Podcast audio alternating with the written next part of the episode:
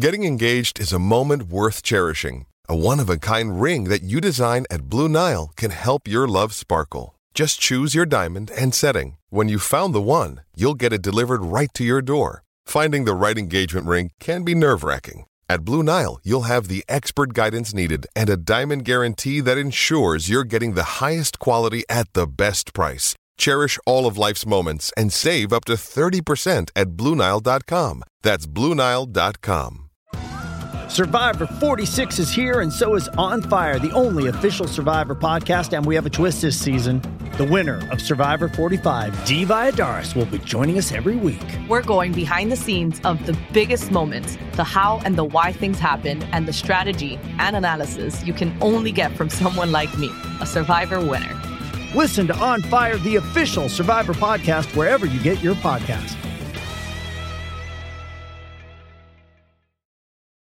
This episode is brought to you by Hyperice, the leader in advanced warm up and recovery technology.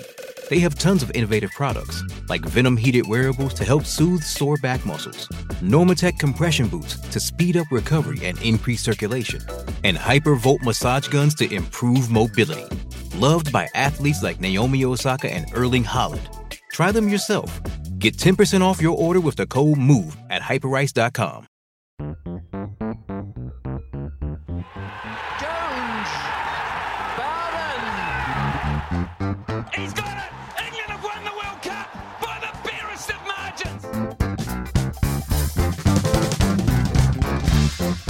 Hello and welcome to the Analyst Inside Cricket. This is episode 281, believe it or not, and really glad you could all join us. Thank you so much for supporting this podcast over the last three years. We've really enjoyed bringing them to you and hope you've enjoyed listening to them.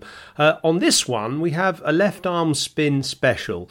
On Thursday night, in the virtual cricket club that Simon Mann and I have created in aid of the Cricketers Trust, the Professional Cricketers Trust, we had both the England's best left arm spinner, Jack Leach, and also the best T20 left arm spinner in the world in the women's game, Sophie Ecclestone. They joined us together to talk about how they discovered spin, their careers generally, uh, the last season or so, and also uh, they entered jointly our special quiz how well do you know yourself? And actually, they did pretty well. So wait for the results of that later in the show.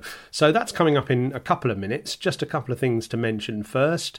Uh, one is that virtual cricket club. We really want more of you to join if you can. It's in aid of the Professional Cricketers Trust, that charity that supports cricketers who've fallen on hard times. Uh, we've got over 100 members now, but we want more members. So if you can join us, it's £6 a month. You get four live events, lots of blogs. I've also created a WhatsApp group as well, especially for that virtual cricket club, which we're calling the world's best cricket club. So you can go to it by clicking on worldsbestcricketclub.com. We've got some great guests coming up as well. So that £6 a month really does buy you lots of great listening and watching experiences. If you can't join us at 7 o'clock on a Thursday night, you can watch the video on catch up afterwards. So it really is worth doing. And the people who we've had so far have had real fun, really enjoyed it, been able to ask direct questions to our guests like Joe Root and Mark Wood and Stuart Broad and so on. And we've had some real fun with it. So hope you can join us for that. Next Thursday night, we've got Alastair Cook on the show from 7 pm. Just one other thing, and that is a, thank you to Beer 52 for supporting this podcast as well. Actually, I've never been that much of a beer drinker, funnily enough, even though I was a bowler. I was more into, I don't know, gins actually, in fact. And But I've really got into beer in the last few months. And it's amazing. I've discovered actually that there are over 10,000 craft beer companies around the world. USA and the UK are the leaders. Actually, the UK have got three more craft breweries than the USA. And Beer 52 really canvasses the world for the best craft beers and supplies those in nice batches of eight. So you can actually get a free batch of eight beers, all from around the world, from Korea, from Sweden, a little bit random. Uh, some of them are really different in, in style and taste. Some of them have got sort of chocolate flavours and peanut flavours and some really interesting blends, actually. So you can get those free eight beers from Beer 52 if you go to beer52.com slash cricket and you get those free eight beers with just £5.95 paid for postage and packing and so on, and it'll be delivered straight to your door. Okay, so let's go to the interview we did on Thursday night with Sophie Ecclestone and Jack Leach, and it was the first time, interestingly, that they'd ever been together on a show, uh, which was uh, so a nice little exclusive for us. And we started asking both of them how did they really get into spin in the first place. I was quite a tomboy when I was younger, so on a Saturday, my dad would be playing cricket and my brother would be scoring. So my mum was like, "You can come shopping with me." or you can go to the cricket with your dad and your brother. So I was like, I'm going to cricket. I'm not going shopping. So I think I just ended up going on a Saturday and I spent like I was like eight or nine hours at cricket club and I just ended up starting playing, picking up a ball, picking up a bat with the boys in the nets and yeah, it all started from there really. Yeah, I was young, five or six. So I used to play football and used to play cricket at the cricket club and that's where my love for sport came from really.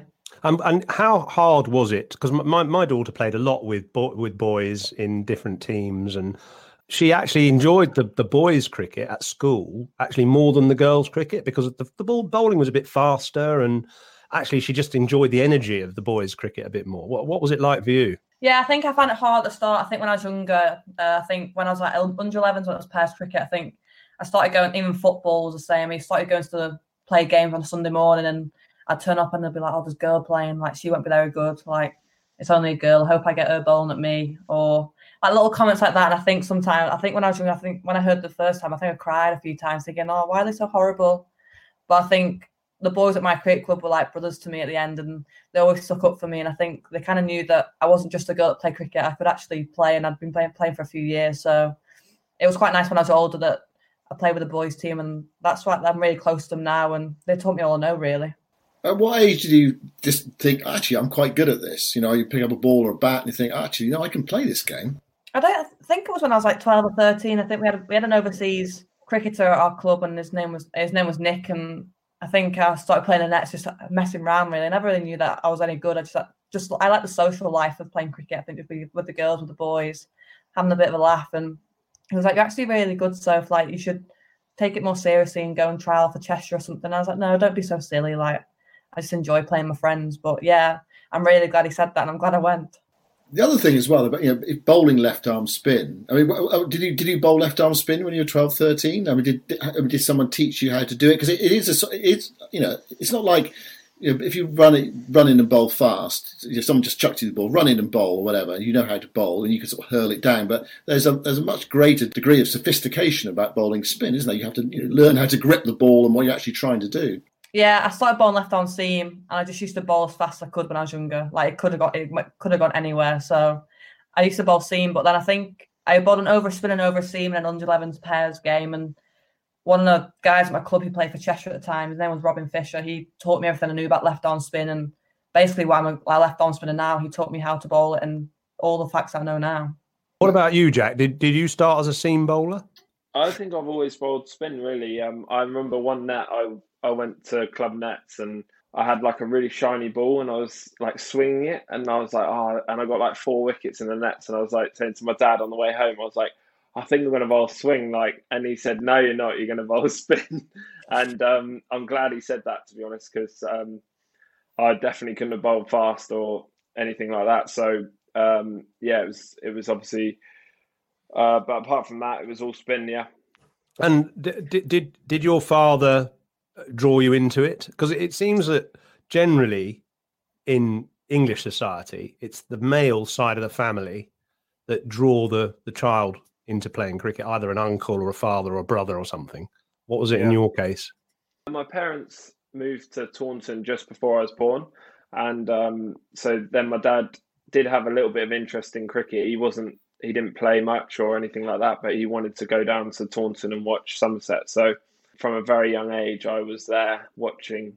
He said he took me to my first game when I was two weeks old. I don't really remember that one, but apart from that, yeah, was uh, all my childhood was down watching Somerset and playing uh, in the lunch break on the outfield and, and that kind of thing. And I guess that's where your love for it sort of starts.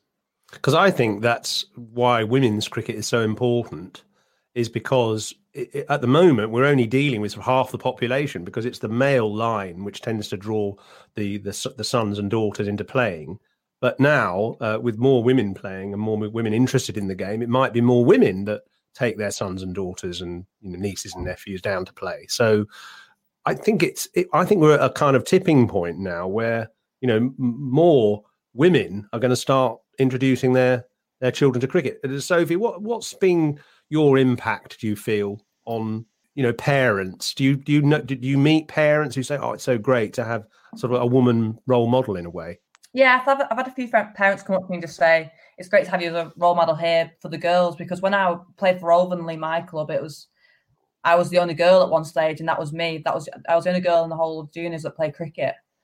And then slowly, like one, two, three, and now there's a own girls team and a women's team at my club. There's forty plus girls and boys that play cricket at my club now, and I think to see that now and to think that was that was only me on my own one when I was younger.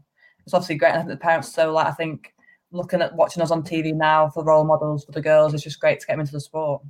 At what age? Oh, we, we talked about you know development. What age? Both of you actually. What age did you, when you were bowling left arm spin, did you pitch one and rip one past the outside edge of a of a right hander's uh, bat? That that oh, Tuffers was talking about last week about that the, the, great feeling the first time you do it. You think, wow, this is amazing. It's like a you know it's a magic trick almost.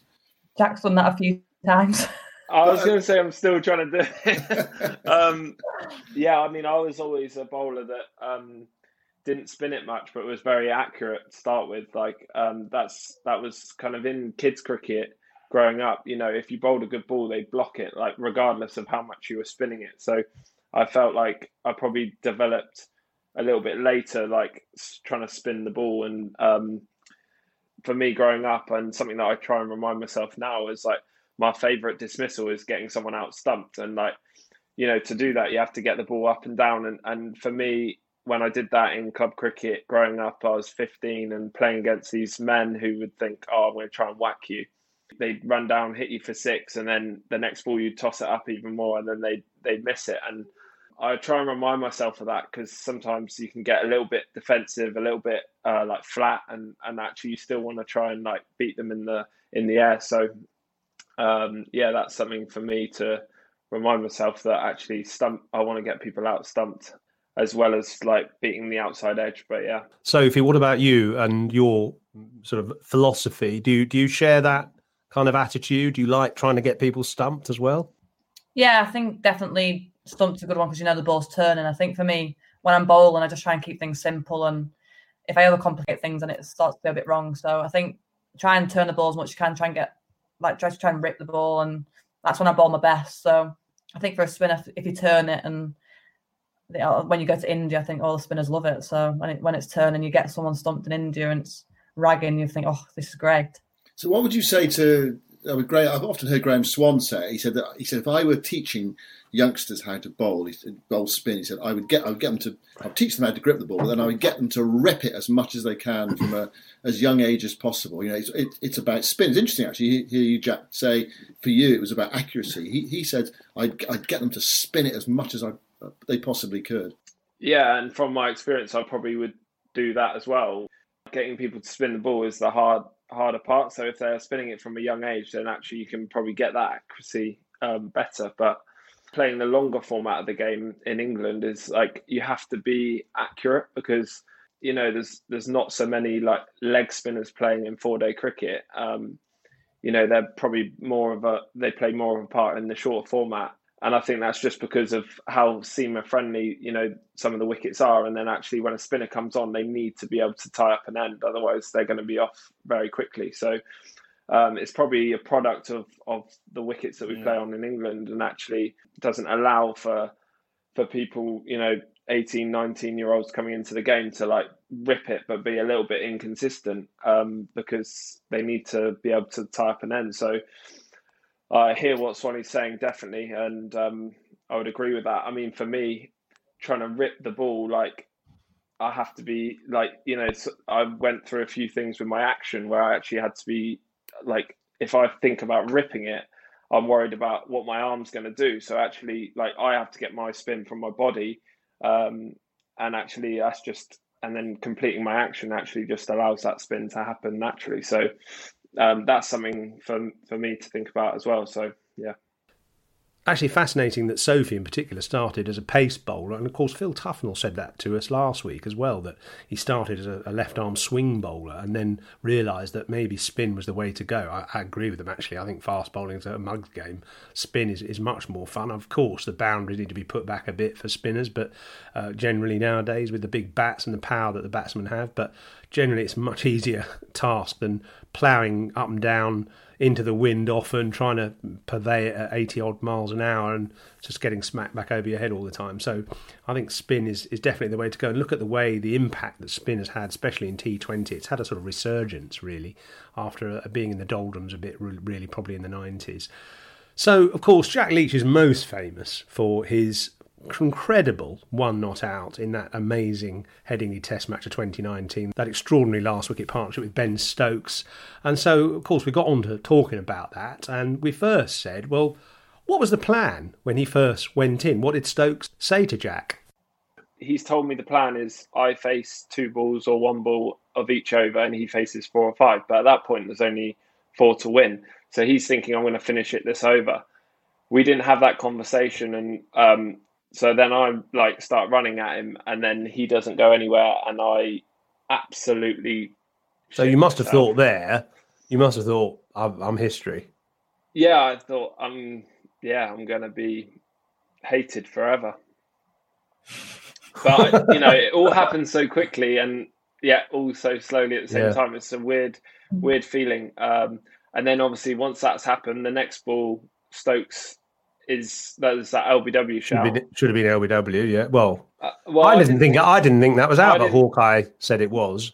Yeah, and then I thought, oh, I'm going to have to face a hole over here, and I was shaking in between the overs, and then I just managed to knock one into a gap, and I like just ran as fast as I could because Stokesy called me through, and then I just knew I wouldn't have to face anymore because Stokes was going to whack the next ball for four, and um, Cummins thankfully bowled a short wide one and he absolutely nailed it.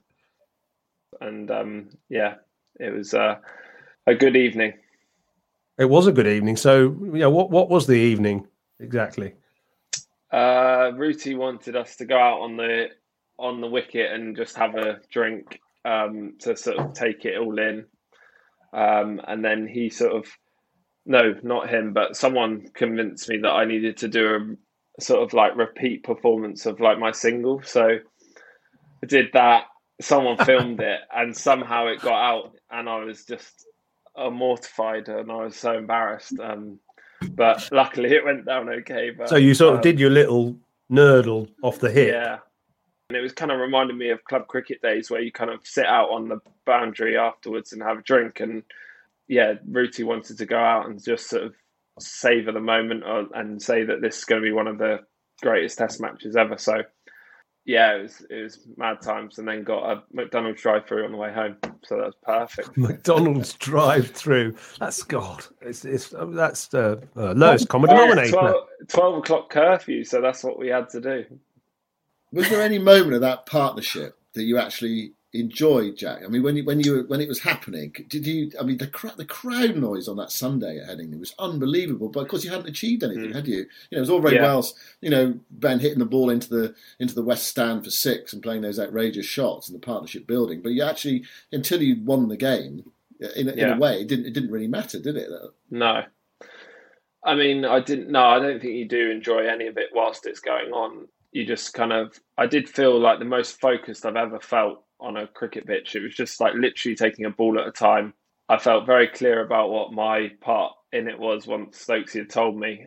You know, to be honest, with 70 to win, I thought when like I thought I'd have to play a bit more of a part than um, that, but obviously Stokes knew what he's capable of, and yeah, just big respect for him because um, I guess like for someone who I thought played off purely off instinct and you know was an amazing player, but actually the amount of a like the plan that he had and and which bowlers he was going to target and um, which boundary he was going to target, you know, it's all very set out, and to see him pull that off and be part of that was was very special.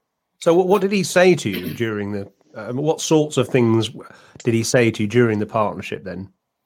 When I first went out there, he said, try and get through this over. So that was obviously how much he was backing me. Um, but then, uh, you know, I got through the over and he said, look, this is how it's going to work. We're going to, I'm going to face four or five balls of every over, you know, be ready to run two. So we tried to like, you know, there were big boundaries. So actually, you know, they put everyone out on the boundary and we were quite surprised about that, that there were those opportunities for twos as well. And, and then in between, it's just like, keep going, you know, just all the normal stuff that you say that means absolutely nothing. But um, just trying to stay very focused. I think because it was very clear, like the the crowd was going absolutely mental, and I'd never experienced anything like that. And even when we had sort of 60, 50, 40 to win, it was still like they were. I think they were loving that we were underdogs, and we probably weren't going to do it. You know, so we just wanted to stay focused. And as it gets closer, it gets harder, and you know, suddenly there's not nothing to lose. You feel like you can win it. So um, yeah, that was kind of where it switched, and suddenly you're like, right, we've got to do this. And I remember seeing the um, security guys coming out onto the boundary when we needed like four or five to win, and I thought, oh, we've like they think we've done it, and then I was like, oh no, no, like we haven't done it. Like until it's done, it's not done. So it's just trying to stay in the moment as much as possible in in that circumstance. I think. At what point did you did you think it was on? Re- realistically on? well, Rooty said to me before I went in, he said, whilst there's two of you out there, it's not over. And I was like, all right, believe mate, that? Yeah. Did you believe that? I just thought in my head, I was like, yeah, okay, whatever. Um, but then obviously, like, I go out there, like, believing that I can, like, defend my wicket. And, like, I do believe that I can bat. And obviously, I've seen what Stokes has done in the World Cup a couple of weeks, uh, you know, a couple of months beforehand. So, yeah, I guess it's not about believing that you, you don't look at that end target, you just kind of break, break it right down and you're actually just taking a ball at a time. And that's what I loved about the whole experience was actually how much I wasn't thinking about the end. I was thinking about the next ball in front of me and um, making sure I was as well prepared to face that ball. And then other than that, it was, um, yeah, that's how it went.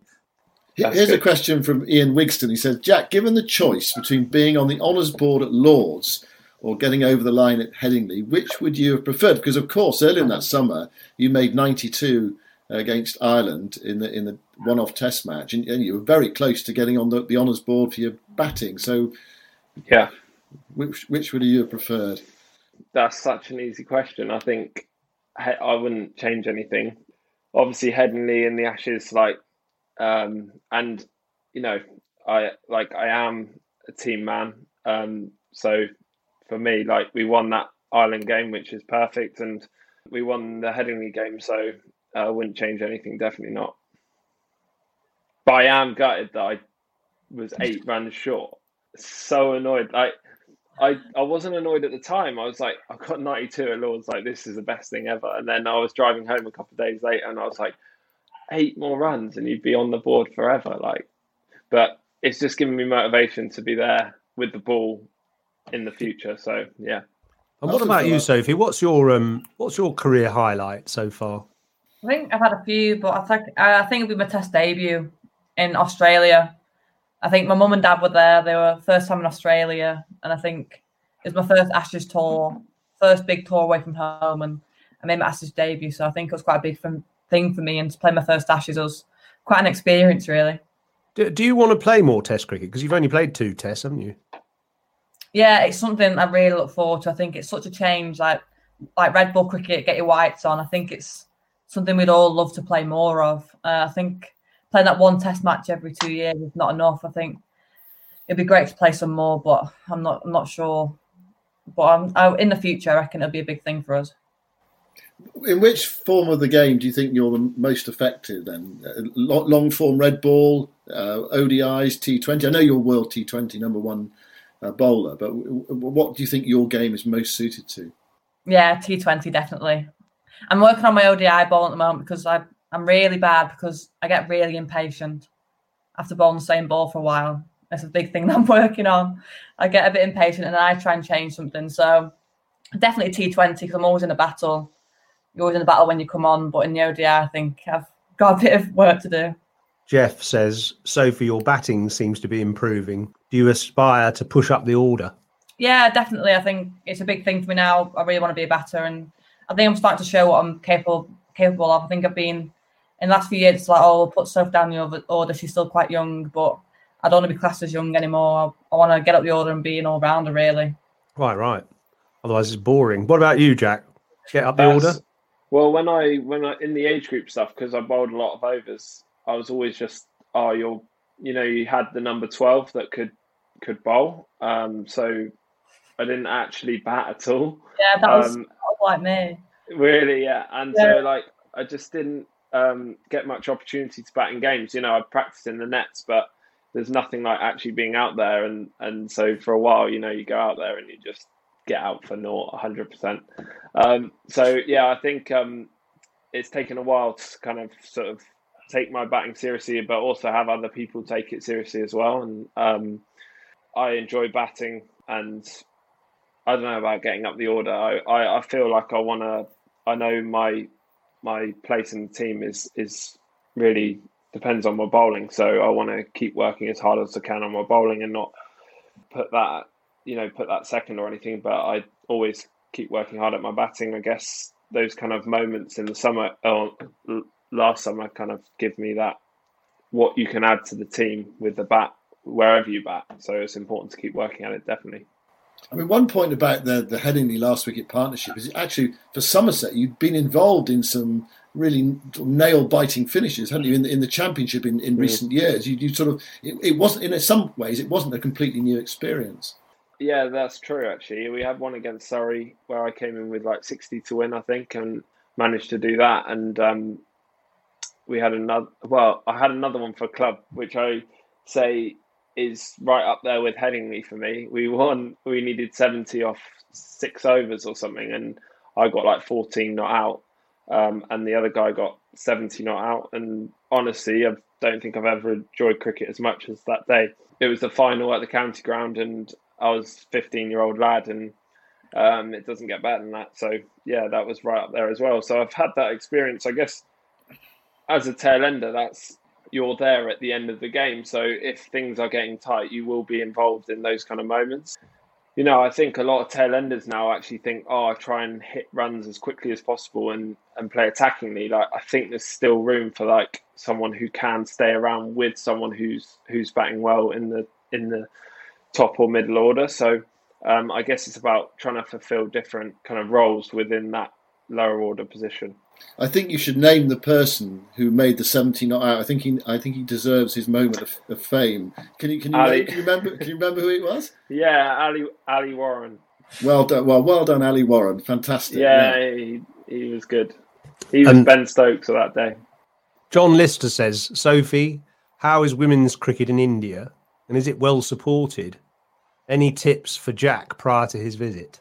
Uh, no, I think it's well supported in India. I think I was when I was away a couple of weeks ago, I was talking to the girls about cricket in India, and they've got really good upcoming youngsters, and some of them were in the squads. And I was thinking, oh, we need to get ready for them to come because the 16 year olds that are looking really good. And I think to see that so good women's cricket, I mean, I'm not sure how I feel about an England girl going to India in 10 years' time and playing against their young youngsters that are coming up now. But yeah, it's so well supported. I think uh, the men's team's really good with the women's. I was talking to Smitty about it, and yeah, it seems really good for them.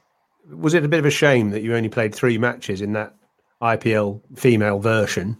Yeah, I genuinely I loved it. Like it's the the girls are so nice and the setup. I think the game just like the, they're really good. And I, well, I think there's supposed to be four teams this year, but because of COVID, I think that's been pushed back for a few years. But I'm hoping in a few years' time that we can have something that run, runs alongside the men's because it's, it's such a good tournament to be a part of. Oh, do, you, do you sense that India in the women's game are going to go where India in the men's game are, have gone and are going? You know, being one of the, the, dominant force. I mean, Australia are clearly the the best side in the world at the moment. England sort of snapping at their heels, New Zealand a little bit. Um, do, do you think India will the game expand there sufficiently for them to, to really be a powerful nation in a, you know a decade's time or even sooner than that? Yeah, I don't know about the men's. I think it might be different, but um, I think when we taught India on their home soil, it's a really hard series. I think it's one we look forward to. So it's going to be a challenge.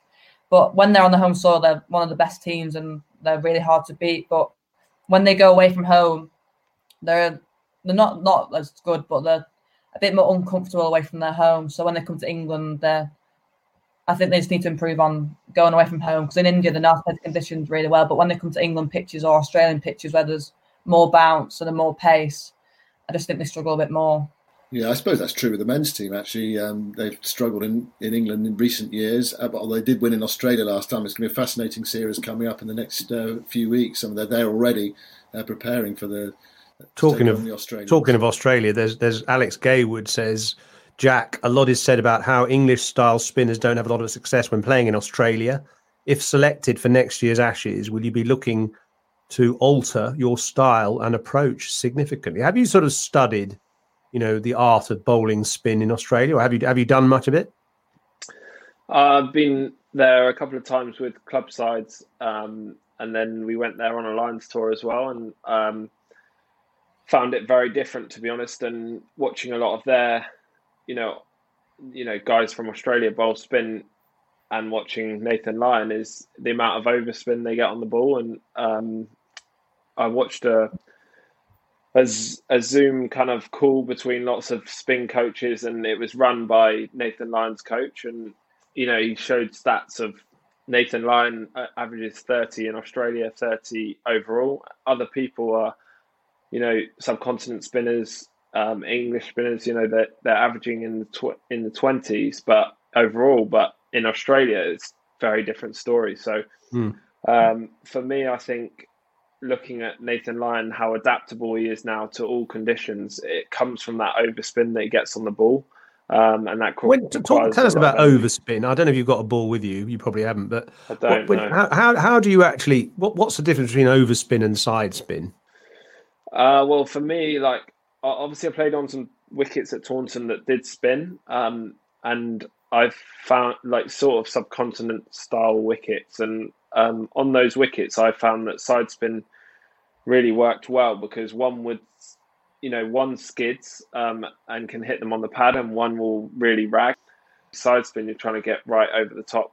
So that would be the main difference. But I think actually it's more the amount that you have to work your body to feel like you can get over the top of that ball. It requires, you know, it requires to be athletic and fit and strong and and have a strong action to do that. So that that's something that I look at now a lot is is how much overspin I'm getting on the ball because I, I genuinely think that that is the answer in those conditions. And I think obviously then you're getting that bounce um, which is what can be lethal in in Australia. Um, you get drop as well. So whereas side spin obviously is going to either spin or go straight on which is amazing and and probably comes out flatter as well. So in terms of you don't have to beat people in the air as much in subcontinent. I feel like you can actually go into the wicket a little bit more and beat people off the pitch. So, yeah, mm. that's that's that's what I I think anyway.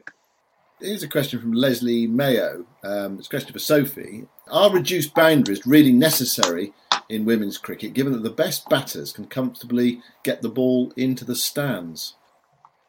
Yeah, I think a few years ago maybe that was necessary, but I think now with how the game's improving now, and especially with Australia, England, India, like how the, all the teams hit the ball now.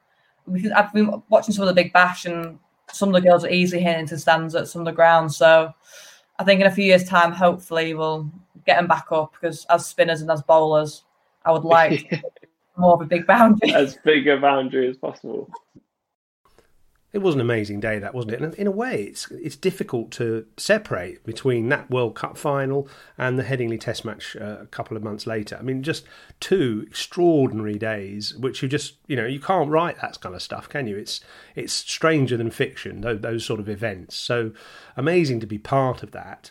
And um, I suppose it, you know it, it's, it's interesting actually that Jack is sort of puts that on a higher pedestal. That one not out from 17 balls than his 92 against Ireland when he could have got on the honours board but narrowly failed in the end. Okay, so the last part of our virtual cricket club is this special quiz we do with all the players. How well do you know yourself? Um, so far, Stuart Broad has proved he doesn't particularly. Uh, Joe Root a little bit better. Mark Wood and Phil Tufnell not bad. Now, how did Sophie and Jack get on. We put them together, so five questions each.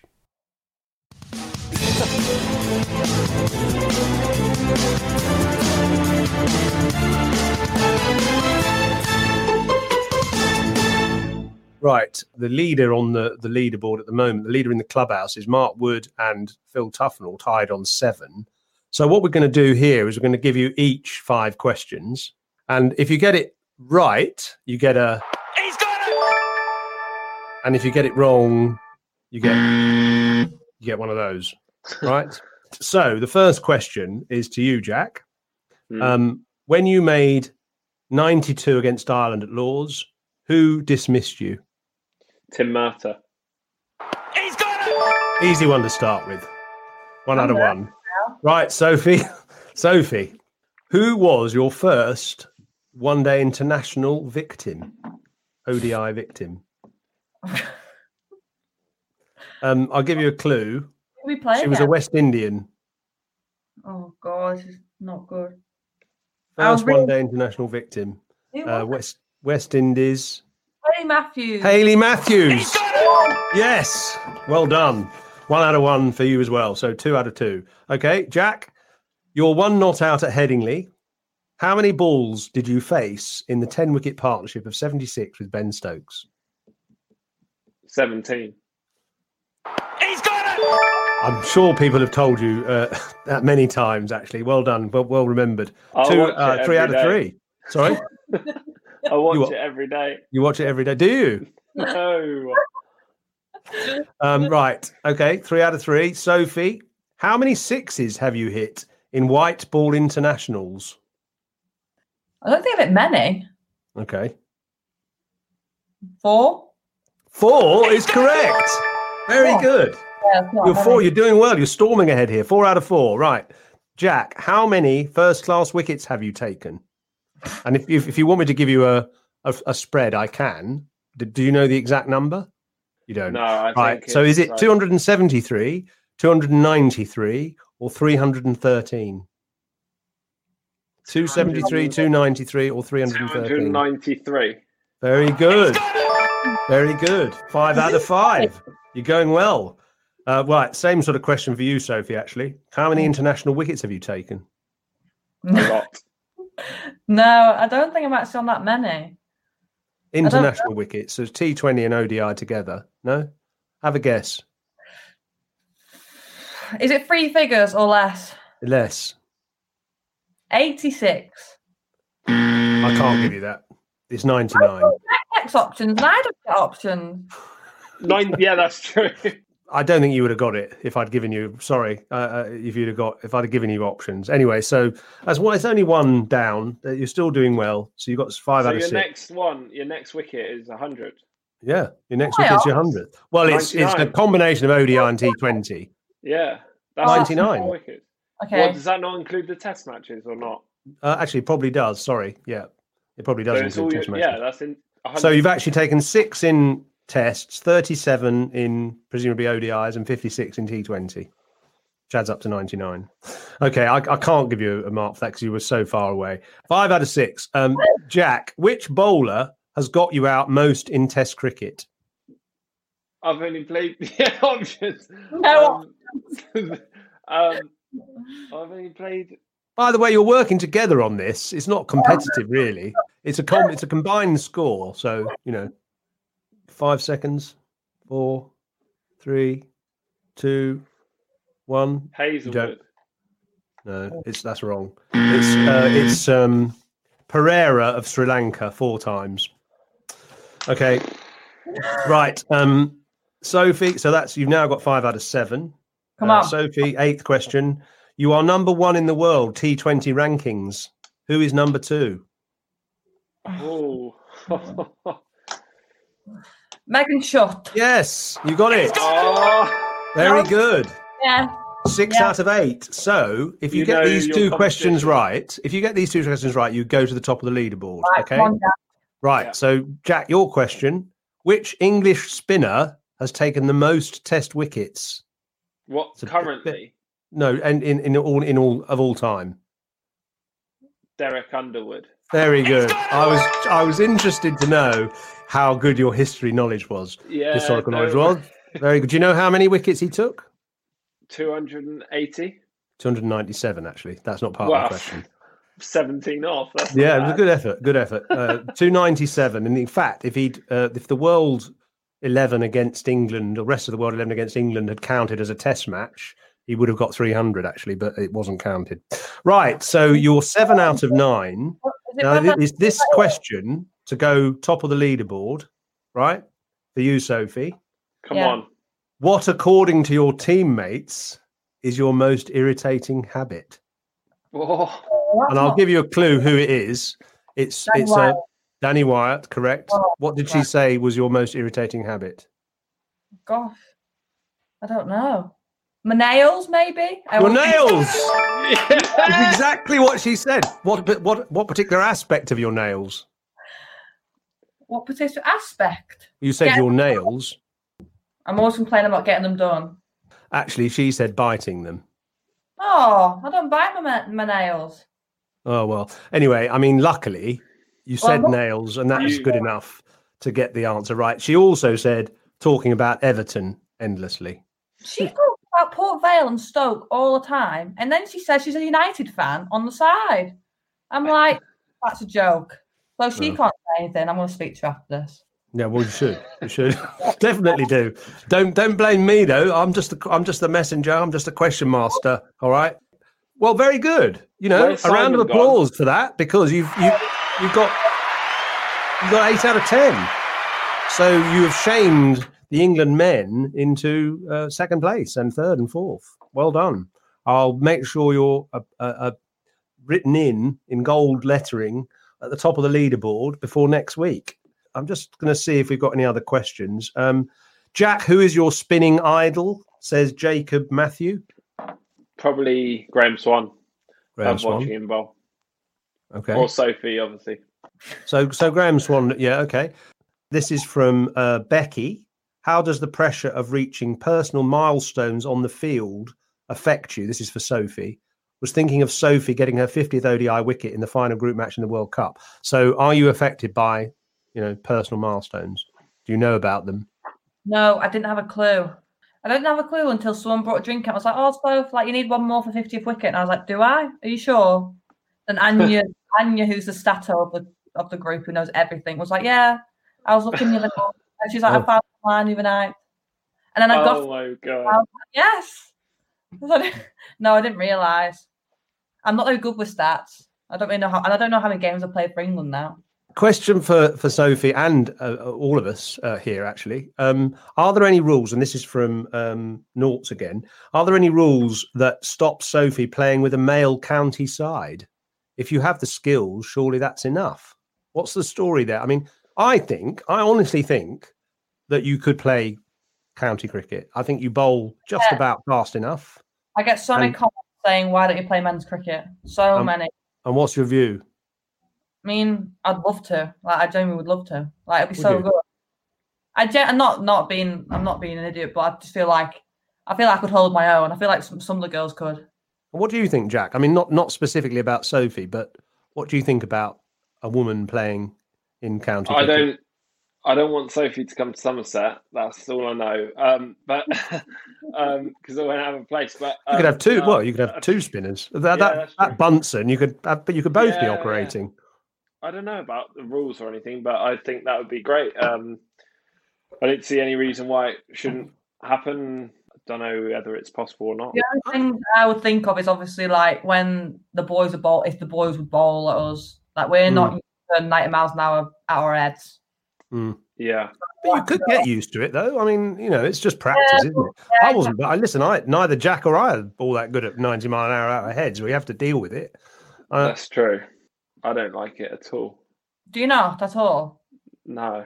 Do you think it's like really quick? Yeah, like yeah, definitely, definitely think it's quick, but um, you just have to try and yeah, it's horrible. Like You get I think.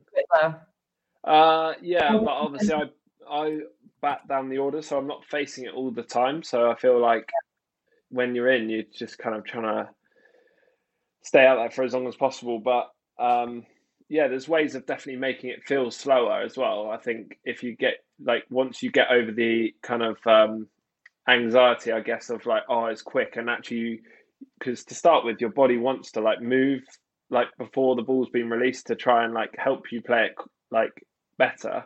But actually, that's the worst thing you can do. You need to just stay still and wait for it. And once I kind of worked that out, I found it a lot easier. So you don't move when the ball gets bowled, really? Well, I tried to stay as still as possible. Like obviously, I trigger, but then I try and stay still and then wait for them to release React. it and then move. Like Yeah. react, like make sure that I'm reacting to what's happening rather than trying to guess what's happening before it's happened. Um, I guess that's like what I find.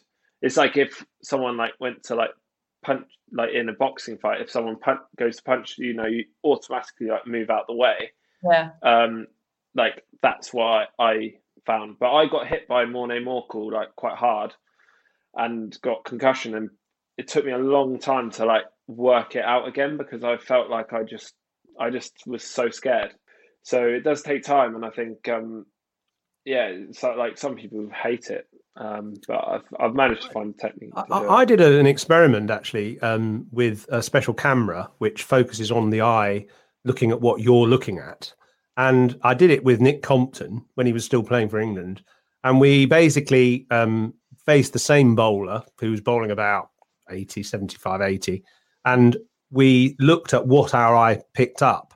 And the fact is, and this is a little bit of science here, your eye cannot adjust to the a a ball at 80 miles an hour and focus on it all the way down. So you have to pick points as it's coming down to to focus on. And the better players almost have a sixth sense that the ball, which was released released like this and down into the ground, is going to be somewhere here, and their whole body hmm. reacts to it slightly quicker. But it's Yeah. there's a lot of premeditation and almost guesswork, and it's Yeah. it's almost like training the brain in a way. And Nick Compton, needless to say, was was a- ahead of the ball as it came down. I was slightly behind as it came down, but you can definitely train your body. And so, you know, Mm. some batsmen are obviously just better at picking up the ball than others, but Mm. you can tr- definitely train yourself to to improve anyway. Definitely. So there's hope for you, Sophie. I, what you could be incredibly groundbreaking. You could be. I always thought actually Sarah Taylor might end up because a, a, a woman, a female fast bowler or seam bowler is probably never going to play first class men's cricket because you're just not quick enough. But a spinner or a wicket keeper, I reckon, definitely could. No, I'd genuinely love to. That'd be so like genuinely love to. I mean, I just Mm. love to bowl the men in the nets. Like when I'm playing at Lancs, I genuinely like if they would like, would you bowl a couple of overs? Like, I'd genuinely love to just see what it's like. Sophie and Jack um, says, Terry, have you trained together? No. No. Yeah, Okay. it's so fun with Would it be worth hiring England at full time spin gurus to work with both of you?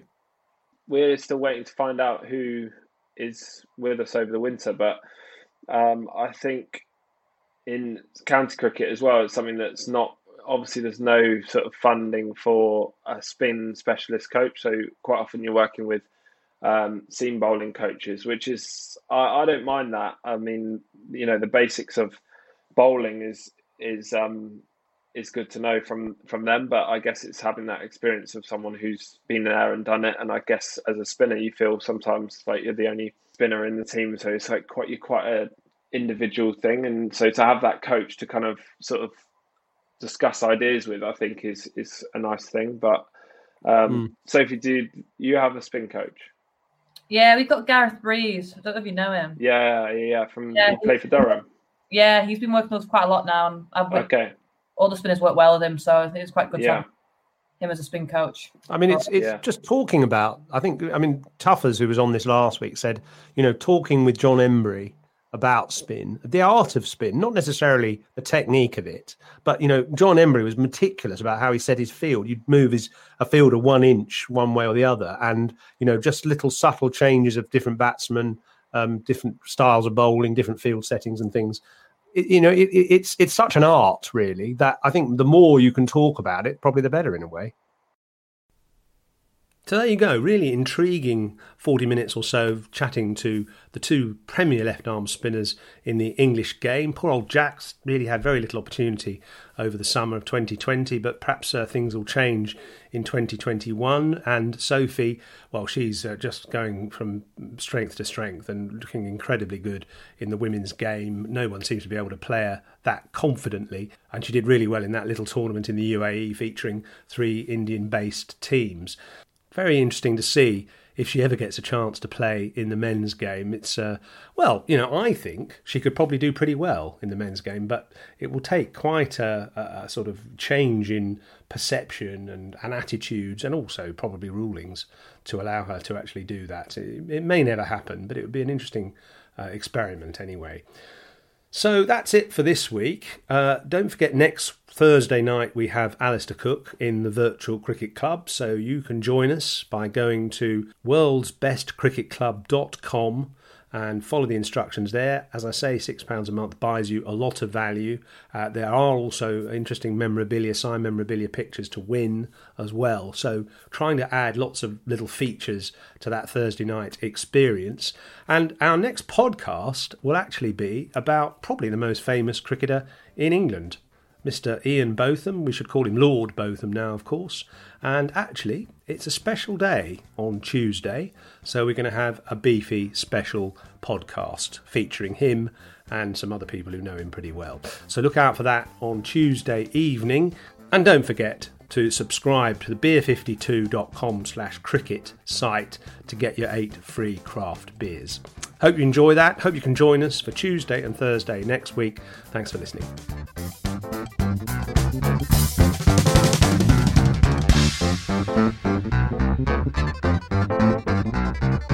Social